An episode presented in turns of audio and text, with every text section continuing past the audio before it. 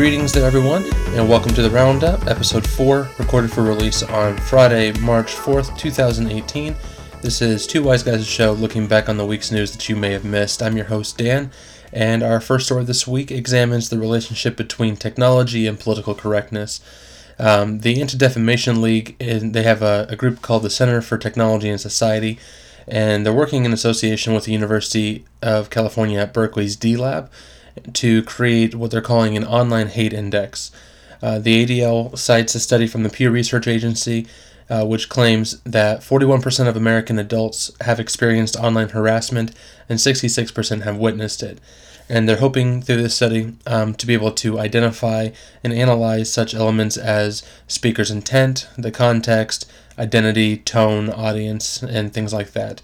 Um, the purpose of the partnership is to, quote, transform human understanding of hate speech via machine learning into a scalable tool uh, that can be deployed on internet on internet content to discover the scope and spread of online hate speech.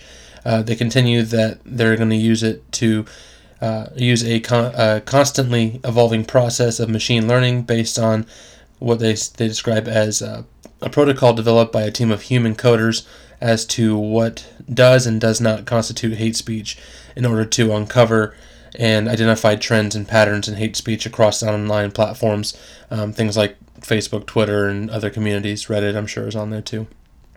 Um, and the goal of it is to allow the ADL to push for changes necessary to ensure that online communities are safe and inclusive spaces. That's a direct quote from their article as well.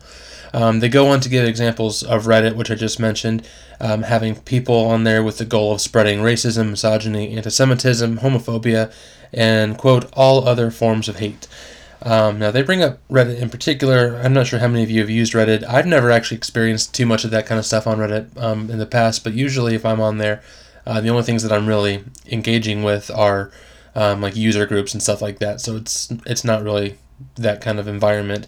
Um, but I'm sure that stuff is definitely out there. And, you know, I grew up on the internet. I think it's a wonderful place. I think it's an, an amazing invention. Um, but it can also be really a terrible place to be. Um, I mean, anyone who's been online for any length of time, anyone who's gone to YouTube and read the comments section sees the vile things that people say.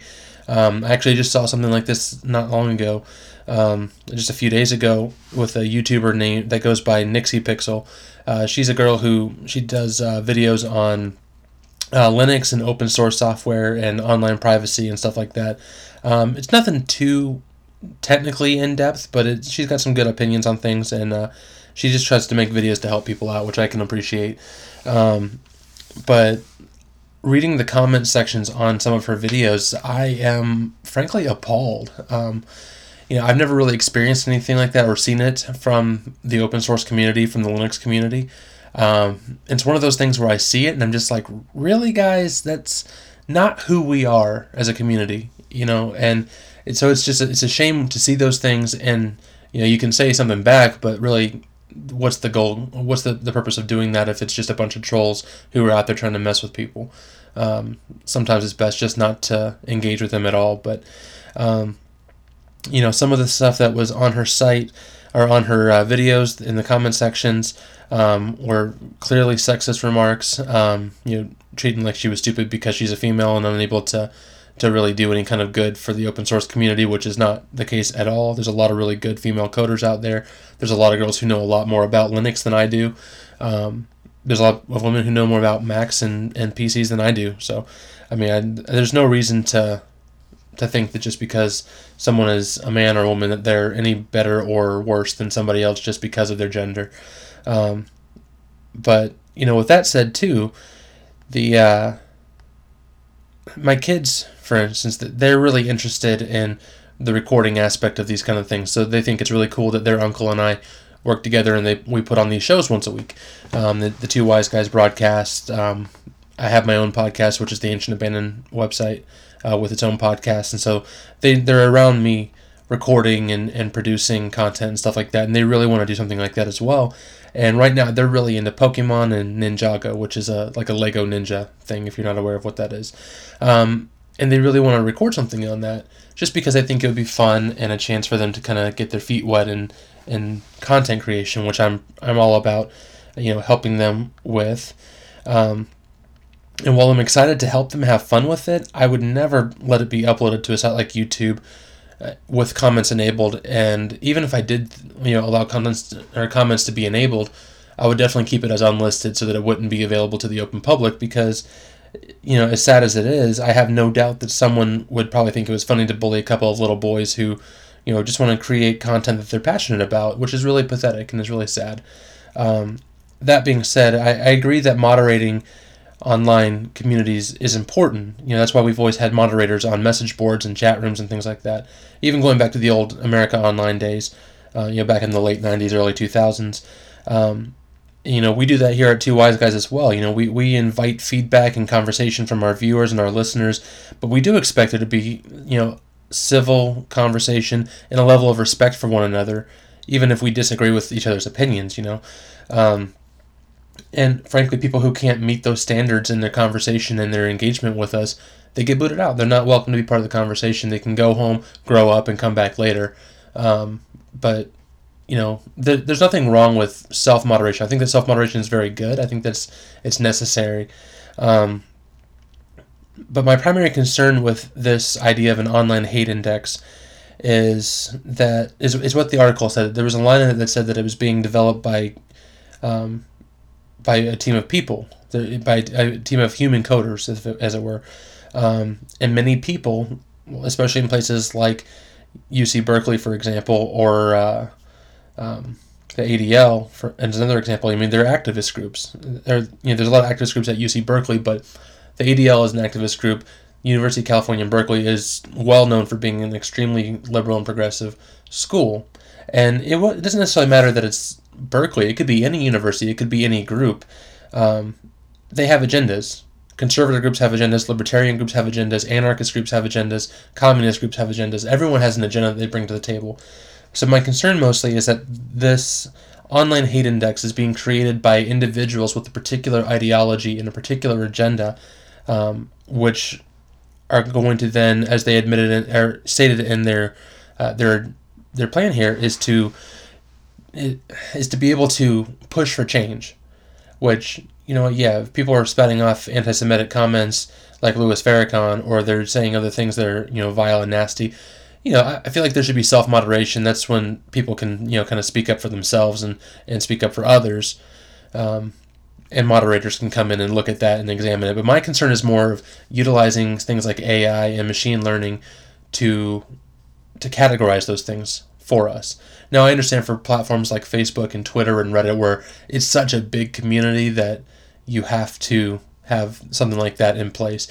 Um, but you know, my hope for this thing is that the coders or the, or the people pulling the strings behind the scenes are reasonable and not trying to just simply shape our culture to fit their political agenda. But I also hope that the code is open source so that people and researchers can come in and look at it to see what's behind the scenes. And I really hope that if it's picked up by these big social media platforms, that they don't simply trust the code, but that they actually, you know, that they'll execute the practice of believe but verify, if that makes sense. So, like, if it comes out and says this is hate speech, these all things are all hate speech, that they'd actually have staff on hand to go through and examine those things and to say, okay, this is miscategorized. Well, this is very subjective. It's not necessarily hate speech. It's just an opinion, or you know, it could have been confused that way. Um, but you know that all comes back to these are private companies, these are private organizations. Um, you know, Facebook is a it's a publicly traded private company. It's not a government institution. So your your right to say what you want is there, but you're also subject to the terms and agreements that you signed on for when you signed up for the service. So, um, anyways, I, I think that's just I think it's an interesting concept to try and do something like that. I have my reservations and my concerns, but overall, I think that it could be a very good thing, a very beneficial thing. Uh, for the internet and for online communities at large, because, like I said, you know, my kids want to want to be able to go online and, and do these things. And granted, they're young enough to where I'm not letting them just go and have free reign on the internet. You know, if they're going to be online, I'm going to be monitoring what they're doing. But there's a lot of things online that I don't want them to read, and they don't. They shouldn't have to. You know, they're little kids. They should be able to enjoy being children without you know somebody swearing at them or speaking negatively about the things that they're enjoying and having fun doing. You know, they shouldn't be getting bullied, you know, just because they're into something, if that makes sense. Um, but we're gonna let's move on to the next story, which comes from uh, a Rasmussen study that was recently done. Um, it was done in the wake of the Parkland shootings, which we talked about in episode 14 of the Two Wise Guys show. So you guys can go check that out. Um, it's at also at twowiseguys.org slash twg 14, I think it is. Um, so you can just type that in your URL and it'll take you right to the page as well. Um, but we talked a lot about the Parkland shooting, and uh, uh, when we talked about it, the conversation it was good overall, but I think it kind of focused a lot more on on gun control and things like that, which wasn't necessarily the point of it at the time, but it just kind of is where the conversation went to. Um, but this was done shortly. I think it was about a week or two after the shooting happened. Uh, it's I find it fascinating. It's interesting uh, the results of this study. So we're going to just kind of like look through it a little bit and maybe talk a little bit about the the results that were found here. Um, so according to a recent Rasmussen survey of a thousand Americans, 54% of the respondents blamed government failure in, to act on the red flags that were out there whereas 33% uh, blame a lack of gun control measures and 11% blame something else. Now, of those respondents there, um, the the ones who were parents of, of elementary school age children were kind of separated from the group in there, and they found that among those parents, 61% blame government failure, 16% blame something else, blame something else, and 33% dropped, or sorry, 23%, which is a 10% drop from the the overall uh, group blame a lack of gun control measures, which I think is kind of interesting. Um, I don't know if it's that people who tend to be more progressive are, and probably more younger who are advocating for more gun control measures. Maybe it's that they don't have small children, um, or what. I kind of wonder what what would make the difference there. Um, I, I think it'd be really cool to get some more information on that. Um, when asked what they thought could best address the problem that we can see the split that it's kind of dividing the country as it is. Um, which uh, you know, according to the study up, up top, it's not really as divided as maybe we thought. But you know, when it comes to the the best practice to to best control the problem or best uh, address the problem, forty one percent said that they thought that more gun control legislation would be the most beneficial route to take, whereas 40% would take uh, said that addressing mental health problems is the best way to go. So there's kind of obviously a divide there among among the people who responded about what the best course of action would be moving forward to help address these situations. Um, but you know, when you look at these numbers, the thing that immediately jumps out to me is it jumped out to me like how does this compare to the media coverage that's out there right now? Are they truly giving the news? Are they truly relaying the information, or are they using their outlet to try and shape the political narrative?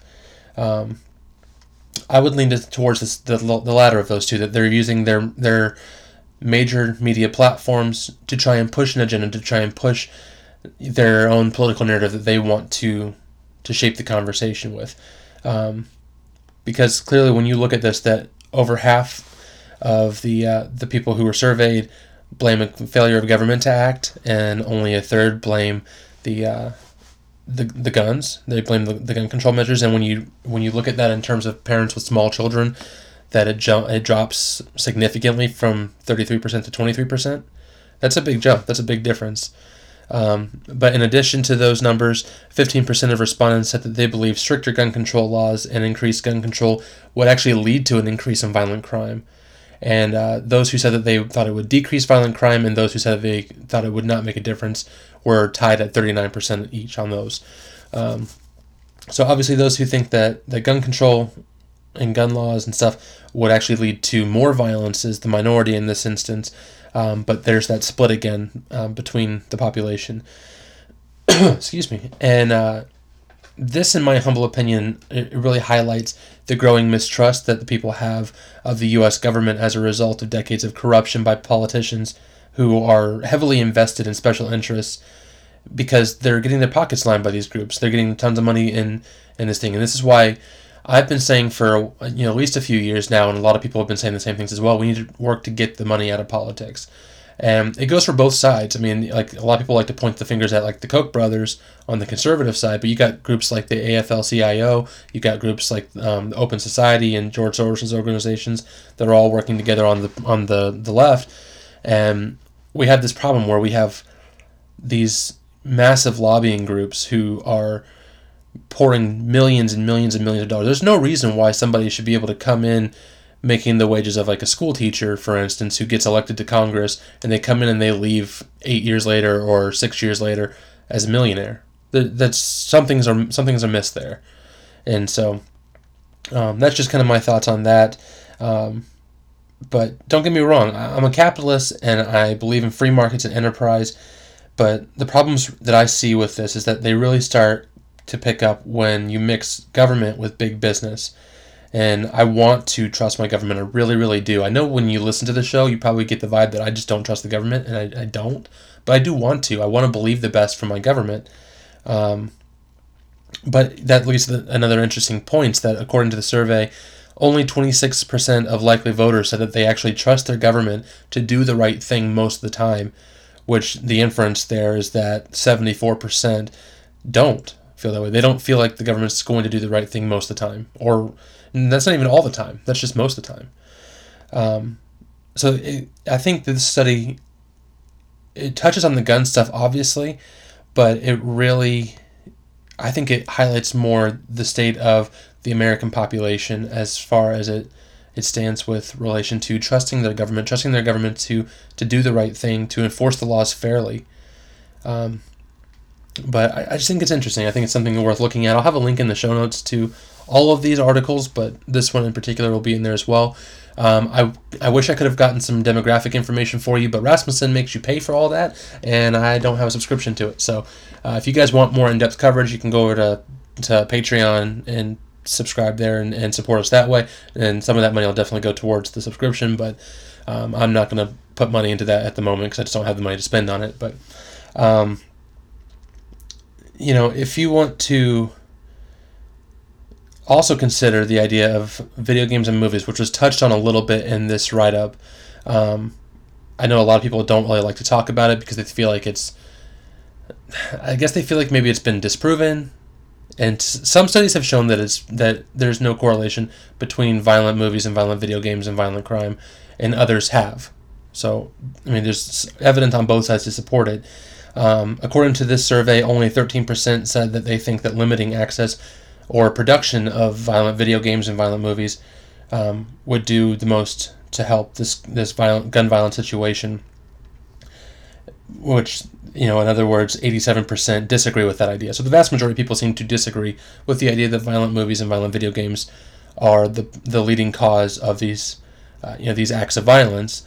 And I kind of talked about this a little bit in the last episode I did I released of the Ancient Abandoned podcast. If anyone wants to check it out, I'll have a link in the show notes to my site as well, um, where you'll be able to find that on there. But as far as um, you know, as far as these issues go and these questions go, like I said, there there's evidence on both sides to support the argument for and against the uh, the correlation between violent video games, violent movies, and gun violence or violence in general. Um, and my my take on it is more.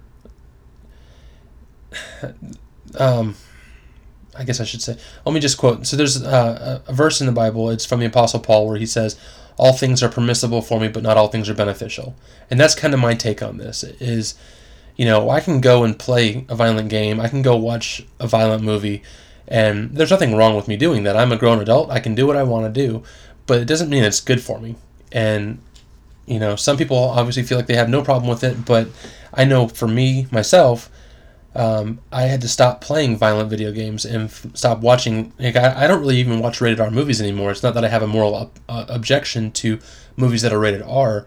It's just I don't really need. I don't really see the point in watching a movie that's telling a story that needs to use tons of profanity, um, you know, gratuitous nudity, uh, excess violence. You know, it's like if it's going to progress the story and actually tell the story, um, that's one thing, but it's not. You know, it's not really the same if that makes sense.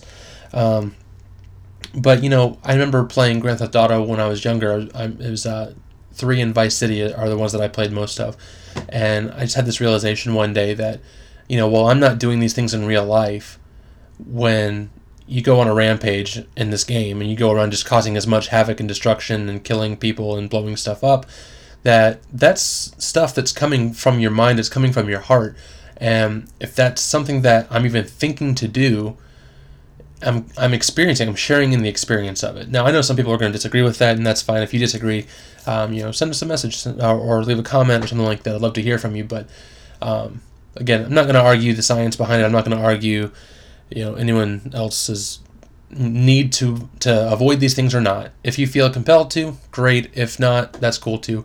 This is where I fall on it. Um, but uh, I just think it's it's an interesting thing to consider. I think it's something that we should definitely consider um, because the things we do do things to us.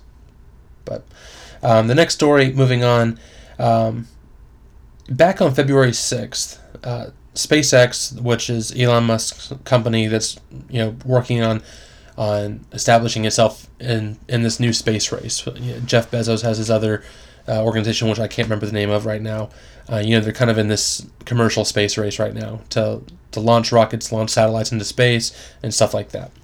Um, but back on February 6th, SpaceX launched their Falcon Heavy rocket into space for the first time, and when they did that, it was um, they were needing the test to be accurate for like launching satellites and stuff like that, so it needed to be weighted down.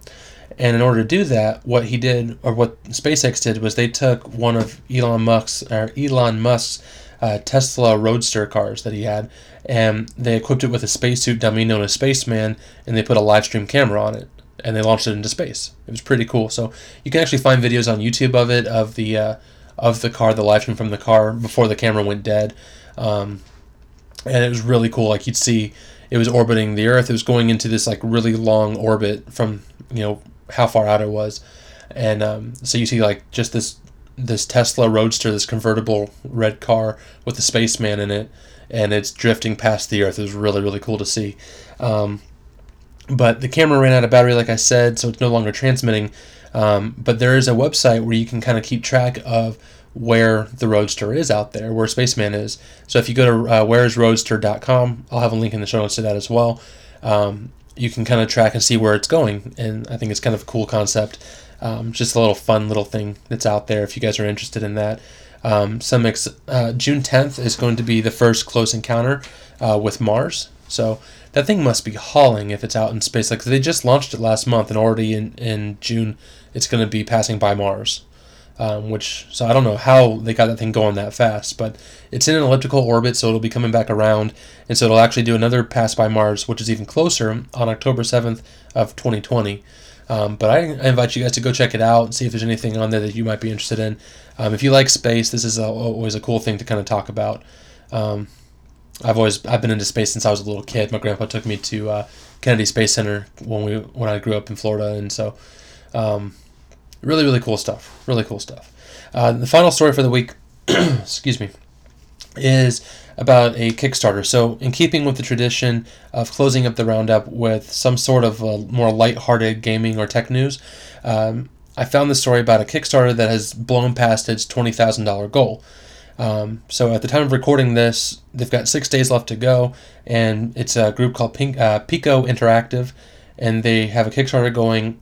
Um, originally, it was to, try and raise twenty thousand dollars, and they've raised one hundred nineteen thousand one hundred forty-seven dollars in order to port the PlayStation One game Forty Winks to the Nintendo sixty-four. So, um, if you're interested in it, if you want to pledge forty dollars or more, you can receive a cartridge of the game. If you want a full box copy of it with the manual and everything, it's going to set you back fifty-five dollars or more. Um, but 40 Winks was originally released in 1998 on the PlayStation 1. Um, I never played it, but I've heard various things about it, but I don't really know a whole lot. So if you want more information, go look it up. Um, you can also leave stuff in the comments if you want to share the information, which would be kind of cool too. Um, but it was supposed to be released, I think, in '99 for the N64, but it never was um, for whatever reason. So, kind of the summary of this is that a 20 year old platforming game is going to receive nearly $120,000 to produce and sell cartridges on a 22 year old system in 2018. So I think it's strange. I think it's odd that they're doing it. I think it's cool. You know, if you're one of those people who, um, you know, who's interested in that kind of thing, it might be up your alley. Um, I recently found 40 weeks at or 40 winks at, um, for the PlayStation, the disc version, um, at my local game store. We have a retro gaming shop here in town, and they're selling it for four dollars, and you can get the PlayStation One console for thirty dollars. So I mean, I don't see why you would pay, want to pay that much unless you just really, really wanted to have the, um, unless you just really, really wanted to have a Nintendo 64 cartridge of this game that I that I know very little about, anyways. But if you're a collector or someone who has always wanted to you know, be able to play an old PS1 game on the Nintendo 64, here's your chance. So I'll have a link in the show notes if you're interested, and you can go support it if it's something you want to do. And uh, if you do, let me know. I'd be interested to hear how the game turns out. Um, but that's all for this week's episode of the Roundup. If you want more information or details about anything discussed here, uh, you can be sure to check out the show notes at twowiseguys.org slash RU4. That's RU for Roundup 4. Uh, if you are listening to this on a podcast player like Apple Podcast or Pocket Cast or something like that, uh, if you wouldn't mind taking a few seconds to help us out, we'd really love it if you could leave a, a rating and review. Uh, we'd love a five star rating if you'd like, but be honest, and constructive criticism is always welcome here. Um, and if you want to show, uh, if you want to help the show by, uh, you know, becoming a uh, paid subscriber or Patreon, not paid subscriber, but you know, going to Patreon at patreon.com/slash two wise guys. Uh, you can sign up to be a monthly subscriber for as little as one month, or one dollar per month, rather. Sorry, I'm getting a little tired here. Uh, and there are a number of reward tiers there as well, so you can kind of take a look at what what might be most comfortable for you, what you might be interested in the most. Um, but thanks again for listening. Be sure to tune in live this Saturday, March 10th at uh, 7:30 Eastern, 4:30 Pacific, and be part of the conversation as Chris and I discuss electric vehicles, carbon footprints, and digital privacy. But until then, I've been Dan. I'll see you all next week.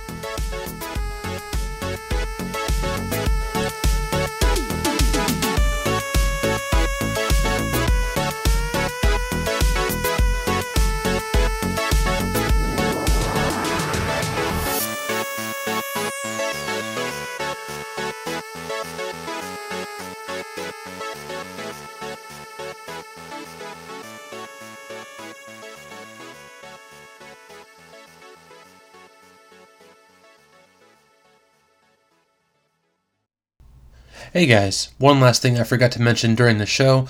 Uh, if you like the music that you're listening to this time, uh, doing a little bit different. This one is not Ronald Jenkees, which is what we normally use on our on our episodes.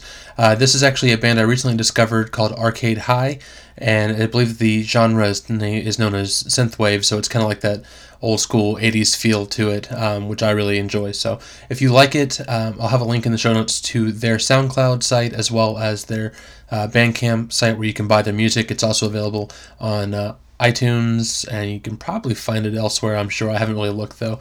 Uh, but they're really cool guys, uh, really good music. Uh, they're letting us use the music, so I really appreciate it. Just want to give them a shout out and go support them. They're really good stuff. Take care, guys.